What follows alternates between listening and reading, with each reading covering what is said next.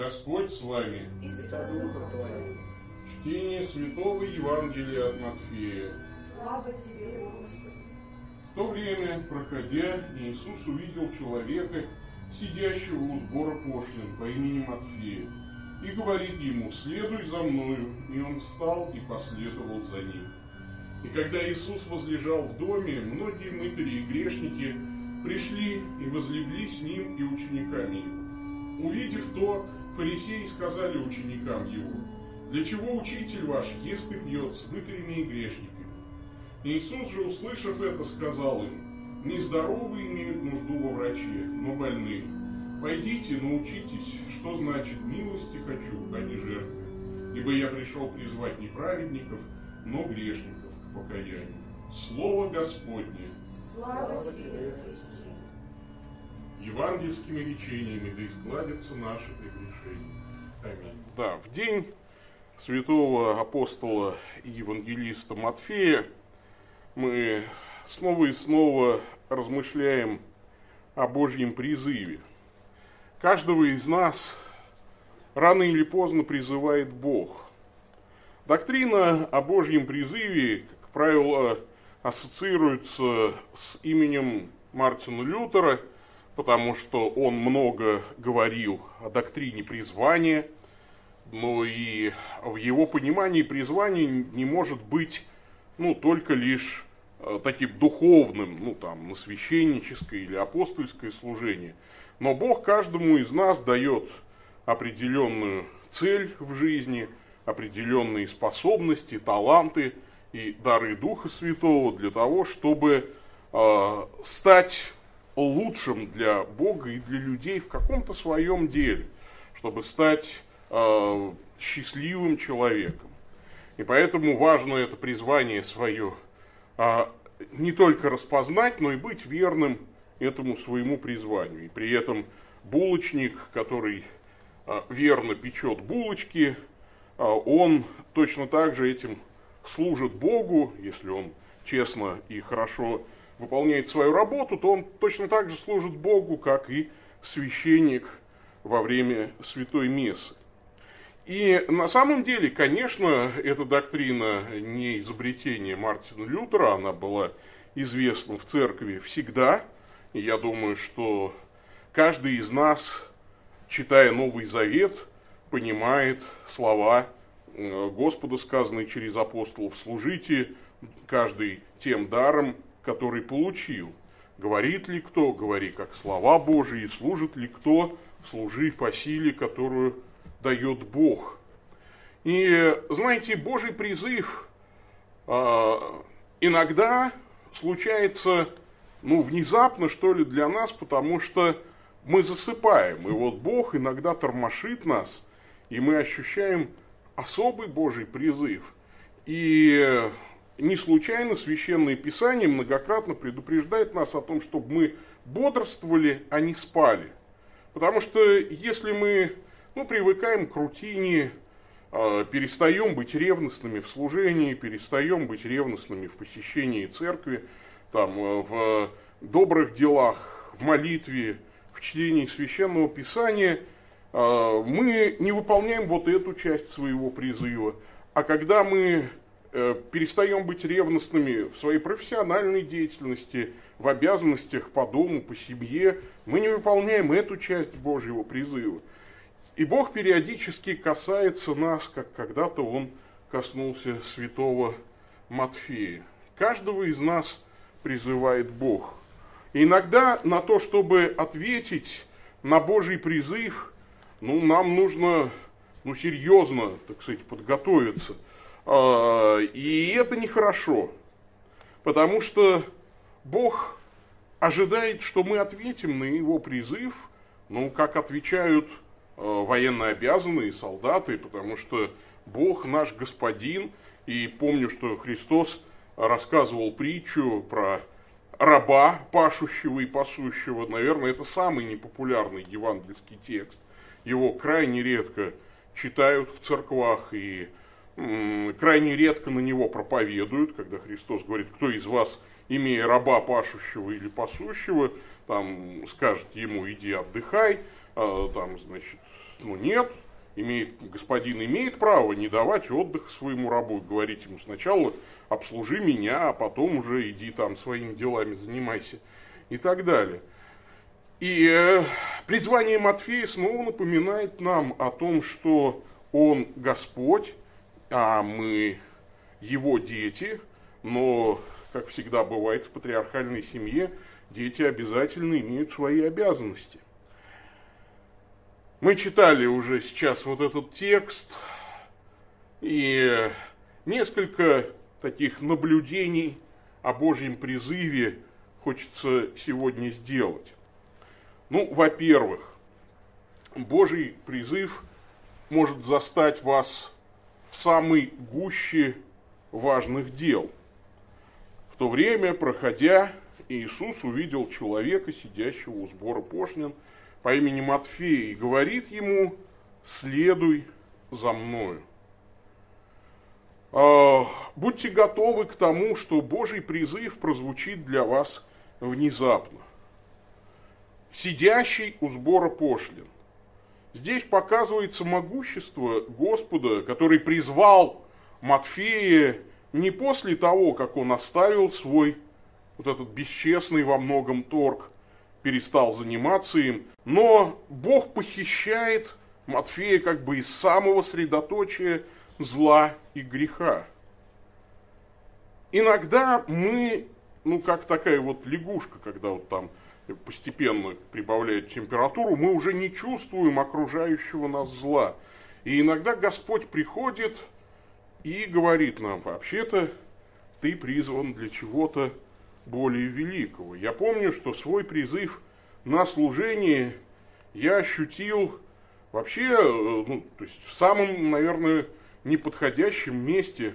Э, мы с друзьями решили отдыхать, мы пошли в поход, у нас был уже там костер, э, мы там пели песни, ну, как обычно, молодежь в походе о чем-то разговаривает не христианская молодежь, да, то есть обычная светская молодежь, друзья по театру, в котором я тогда служил.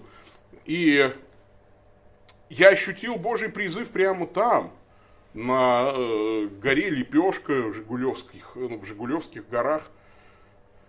И это было, во-первых, странно, во-вторых, очень, ну, как-то неожиданно и внезапно – то есть я не готовился к этому, но из этого похода я пришел другим человеком.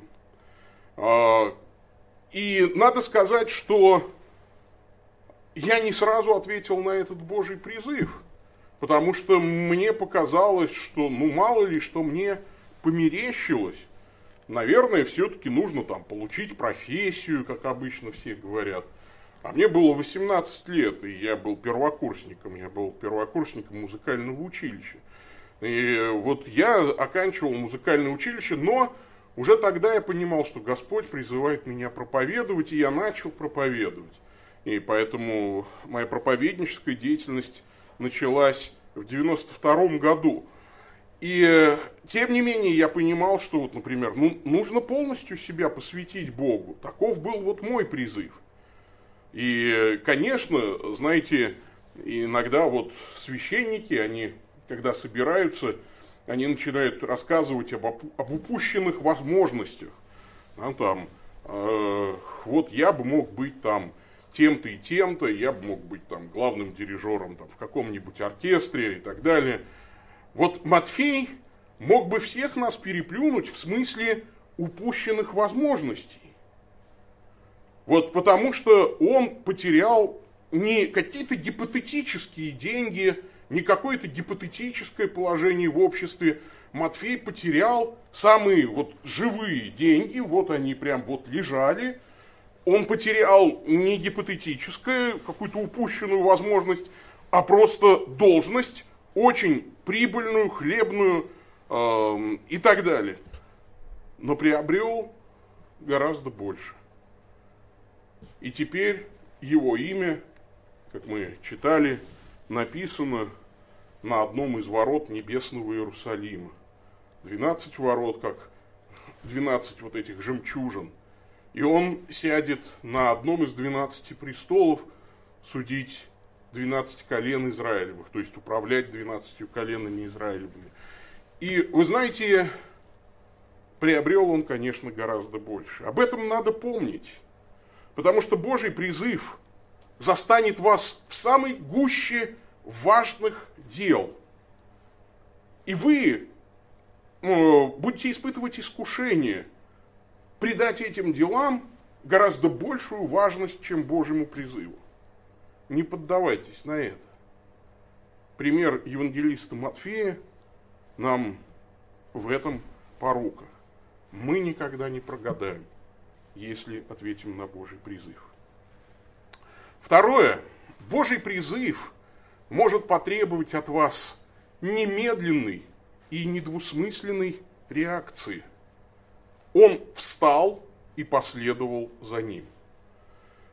Матфей не стал торговаться, не стал говорить, ну я напишу тебе расписку, что я точно вот через два дня ну, пойду за тобой. Знаете, сегодня, вот я не далее как а, вчера, нет, позавчера, ну, провел а, полдня, наверное, в страшном смятении от того, что несколько человек, которые мне пообещали что-то, ну, просто отказались от своих обещаний, ну, вернее, не отказались, но они их, скажем так, перенесли на некоторый срок. Я удивляюсь, что, ну, вот так среди людей нормально, и люди просто извиняются, но вот с Богом такое не пойдет. И если люди друг друга как-то вот, наверное, поймут, то Господь ожидает что реакция ваша на его призыв будет немедленной и недвусмысленной. Вот э, на картине Караваджо э, вот этот жест Иисуса Христа, обратите внимание, что это просто прямая цитата э, с картины Караваджо, с картины Микеланджело, вот сотворение Адама. Тут Христос вызывает Адама к жизни, и здесь он вызывает Матфея к жизни. Потому что Бог просто так не позовет. Если Бог к чему-то вас призывает, это жизненно важно. Это такой как бы луч света даже вот у Караваджо, да, то есть падает на Матфею вот вместе с рукой. Э, свет веры, ворвавшийся в такой тщетный, суетный мир Левия Матфея. Да потому что без Христа, без Бога мы не живем. И недаром все священное писание говорит о том, что Бог не благоволит к сомневающимся. Вот э, младенец, когда ему приходит время родиться на свет, он не сомневается, да, то есть э, э он, ну там, представьте себе, что младенец бы сомневался, рождаться или нет. Я рожусь там чуть поболь, чуть попозже, а воды уже отошли. Но младенец просто задохнется – и во всяком случае, когда роды затягиваются, у женщины это доставляет огромную неприятность и младенцу, и женщине, и всем окружающим. И если Бог тебя позвал к чему-то, призывает к чему-то, то идти нужно сейчас. И я в этом многократно убеждался.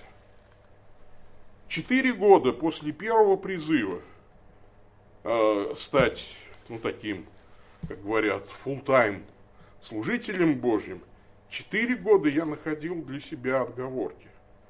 И я не могу сказать, что эти четыре года прошли зря в моей жизни, но э, я сегодня ощущаю, что если бы я начал на четыре года раньше, я успел бы больше. И э, мне катастрофически сейчас уже сейчас не хватает этих четырех лет. Просто катастрофически их не будет хватать. И я только могу себе представить, как я об этом буду жалеть на смертном одре. Потому что вот когда ты умираешь, и ты понимаешь, что у тебя могло бы быть еще четыре года, которые ты промедлил, это будет, ну, для меня лично это будет серьезным таким, ну, наверное, серьезным испытанием.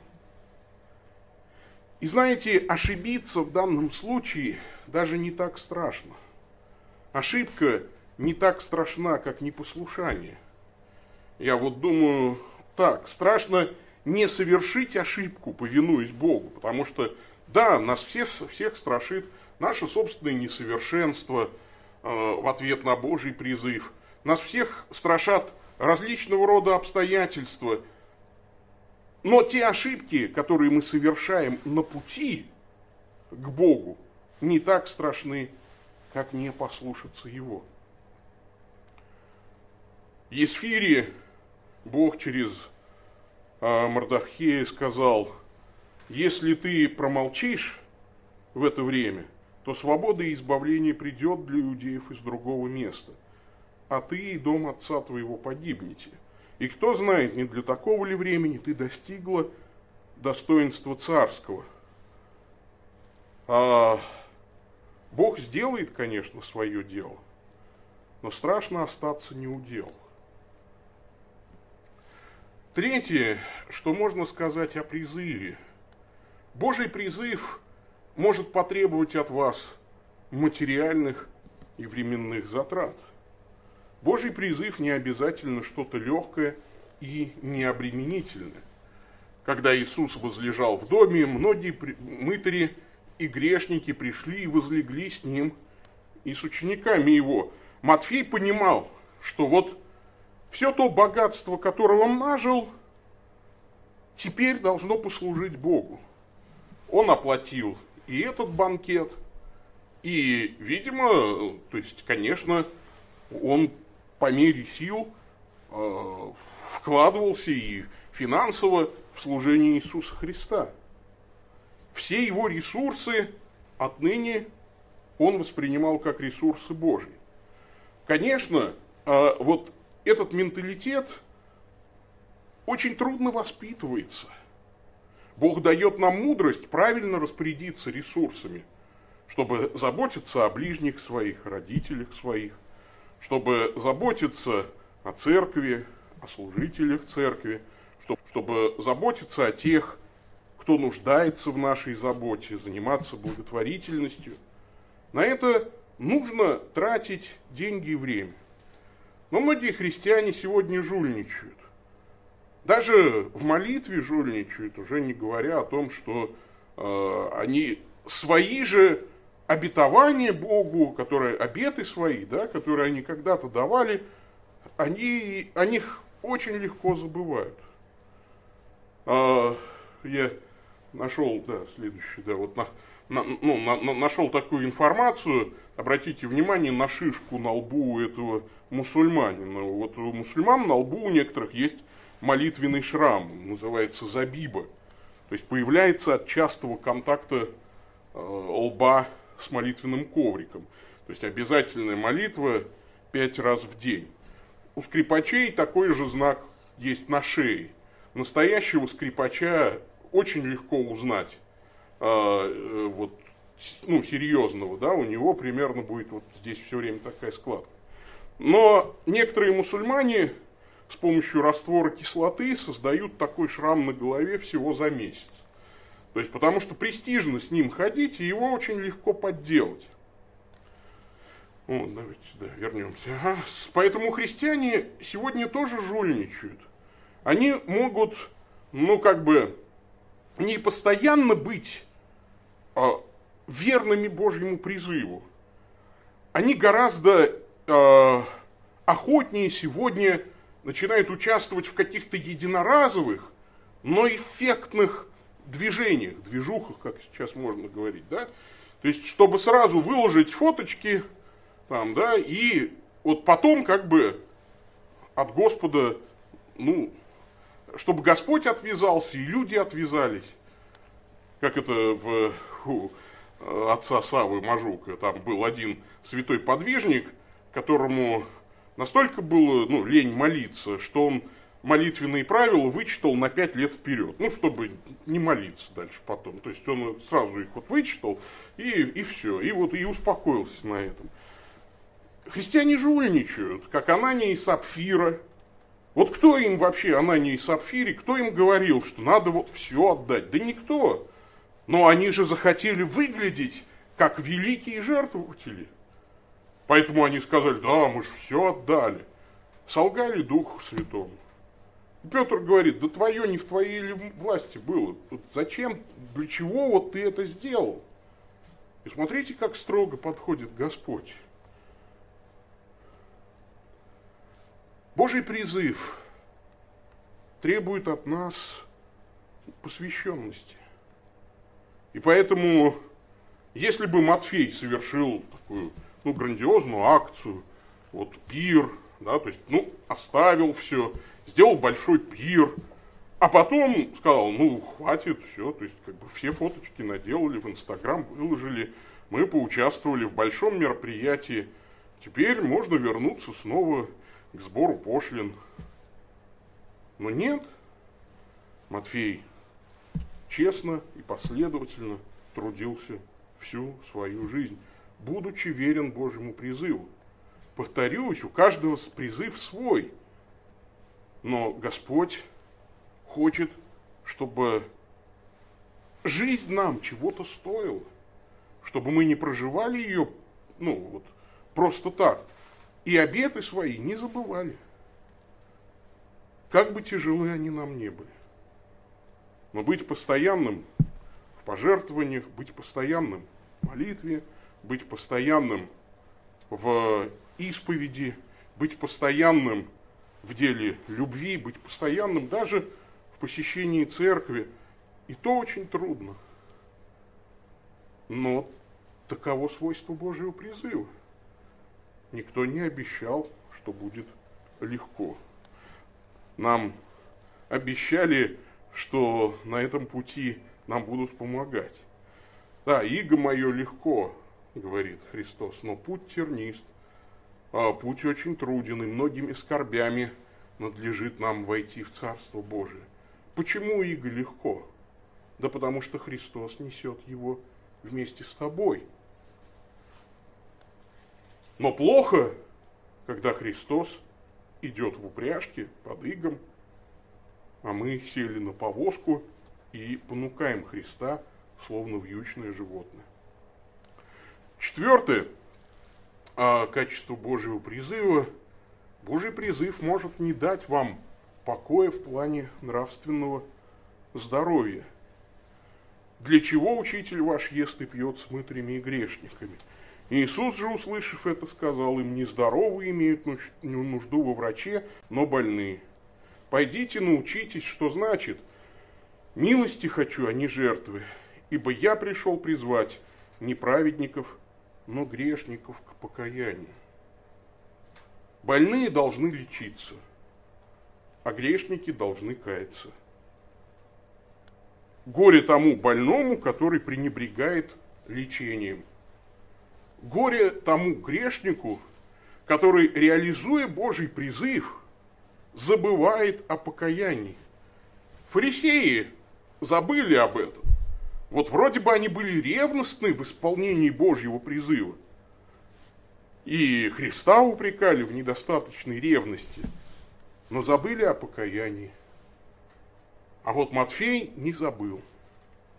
До конца своей жизни не забыл. И, конечно, мы должны помнить об истинной чистоте наших сердец. Во втором Тимофею, а, во второй главе апостол Павел пишет, «Твердое основание Божие стоит, имея печать сию, познал Господь своих, и да отступит от неправды всякие исповедующие имя Господа. А в большом доме есть сосуды не только золотые и серебряные, но деревянные, глиняные, и одни в почетном, а другие в низком употреблении. Итак, кто будет чист от всего, тот будет сосудом в чести, освященным и благопотребным владыке, годным на всякое доброе дело.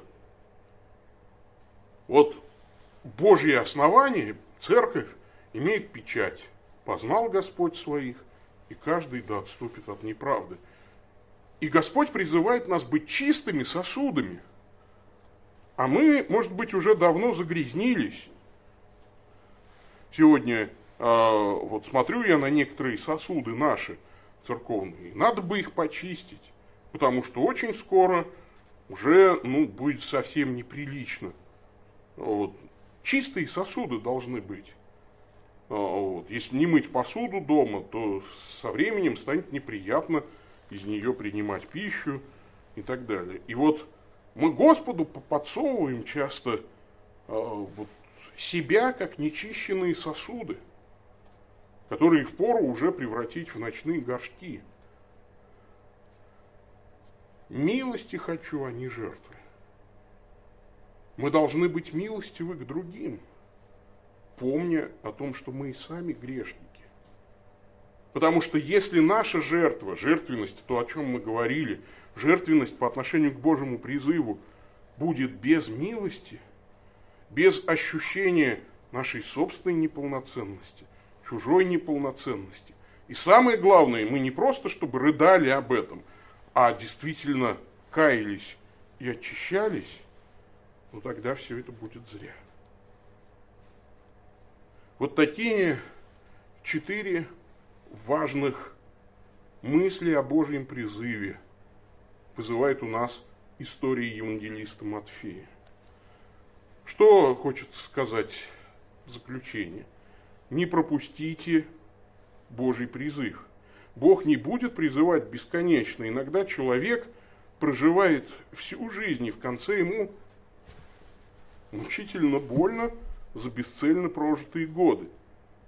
Помните, что Божий призыв всегда будет заставать вас в самой гуще важных и неотложных дел. Но это стоит того, чтобы оставить эти дела и пойти за Богом. Божий призыв будет требовать от вас немедленной и недвусмысленной реакции. Пожалуйста, не пропускайте. Божий призыв может потребовать от вас и материальных, и временных затрат. Будьте к этому готовы, не забывайте об этом. И Божий призыв не будет давать вам покоя в плане нравственного здоровья. Лечитесь. Лекарство предоставлено вам в полноте. Это и таинство исповеди, и таинство святого причастия. Это Слово Божие, проповедь, это молитва и так далее, и так далее. Чтение Слова Божьего, да? Не пропустите Божий призыв. Аминь.